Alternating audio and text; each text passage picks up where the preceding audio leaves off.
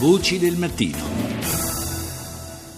Di questi temi che abbiamo sentito citare nel, nei titoli della TV cinese continuiamo a parlare, lo facciamo con il corrispondente Rai da Pechino Claudio Pagliara. Buongiorno Claudio. E buongiorno, buongiorno Paolo, buongiorno agli ascoltatori qui da Pechino.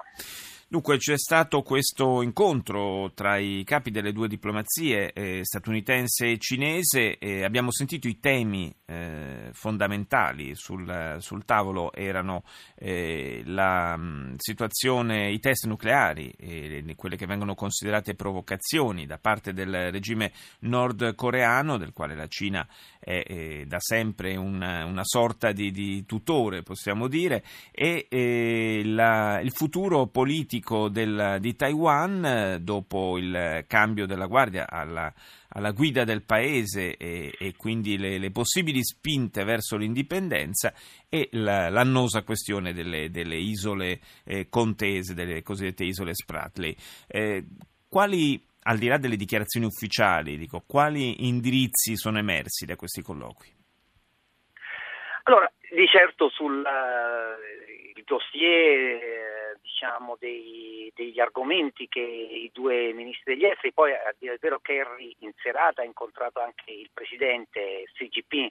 uh, lungamente, quindi i dossier sono molti, ma oggi eh, in questi due giorni di visita del segretario di Stato americano è uno il dossier che veramente sta a cuore agli Stati Uniti e anche alla Cina ed è quello della Corea del Nord. È un dossier che è stato eh, prepotentemente messo alla ribalta eh, internazionale dal eh, test nucleare che eh, secondo uh, il regime di Pyongyang era un test uh, di una bomba all'idrogeno, secondo gli scienziati americani un ordigno diciamo così meno evoluto, ma in ogni caso di test nucleare si tratta, il terzo test nucleare della Corea del Nord in completa violazione di tutte le risoluzioni già adottate dal Consiglio di sicurezza delle Nazioni Unite. Dunque eh, il segretario di Stato, la missione quasi impossibile di Kerry è quella di convincere Pechino eh, di fronte a questa nuova violazione di inasprire le sanzioni economiche nei confronti del regime di Pyongyang,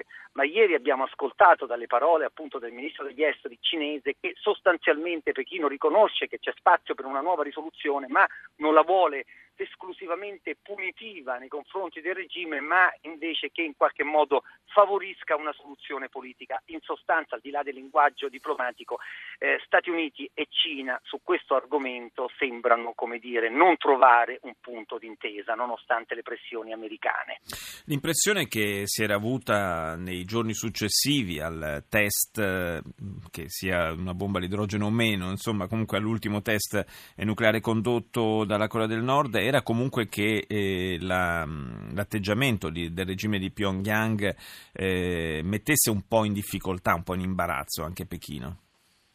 Non c'è dubbio, uh, Kim Jong-un, il, il, il, il leader uh, supremo, giovane leader supremo, erede di una dinastia, ormai è la terza generazione, quella di Kim, che si tramanda il potere da padre in figlio, teoricamente è un regime comunista, ma in realtà, eh, in realtà, è semplicemente un regime nepotista e questo Kim Jong-un non ha la statura dei suoi predecessori e agli occhi di Pechino eh, è diventato un regime eh, la cui alleanza è imbarazzante per uh, i disegni molto più ampi che ormai la Cina sta accarezzando di contrastare l'egemonia americana nella regione. Però, eh, e qui c'è il, il perché le posizioni tra Stati Uniti e Cina su questo argomento non collimano eh, è perché eh, dall'eventuale crollo del regime nordcoreano la Cina per ora vede che ha tutto da perdere, mentre per gli Stati Uniti invece è esattamente il contrario. Perché questo? Perché sostanzialmente la Cina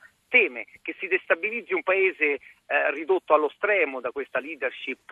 eh, assolutamente incurante delle condizioni di vita della popolazione, che in caso di crollo del regime sotto sanzioni ancora più pesanti di quelle che già sono in, in, in vigore, un milioni di eh, coreani del nord cerchino di varcare il confine con la Cina creando effetti destabilizzanti per la Cina eh, o eh, eh, altro scenario certamente non gradito a Pechino che si acceleri un processo di riunificazione tra le due Coree sotto l'egida americana. Certo. In buona sostanza eh, i due scenari sono ovviamente altamente sgraditi alla leadership comunista in un momento in cui è impegnata in una delicata fase anche di, mh, economica cinese di non espansione più a ritmi molto elevati del passato e quindi anche con rischi di stabilità per il paese. Questo fa sì che pur il leader presidente Xi Jinping eh, già ci sono vari segnali mostra di non gradire l'assoluta impermeabilità della leadership di Pyongyang ai confini che vengono da Pechino,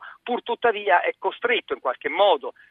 sua, dalle sue ambizioni, dalla sua politica a mantenere in vita quel regime eh, che dipende totalmente ormai economicamente dalla Cina, che non è solo il primo partner ma praticamente quasi l'unico. Quasi l'unico, sì, visto l'isolamento del, del nord. Certo, esatto. visto l'isolamento economico e politico eh, del paese. Grazie esatto. Claudio Pagliara, corrispondente RAI da Pechino.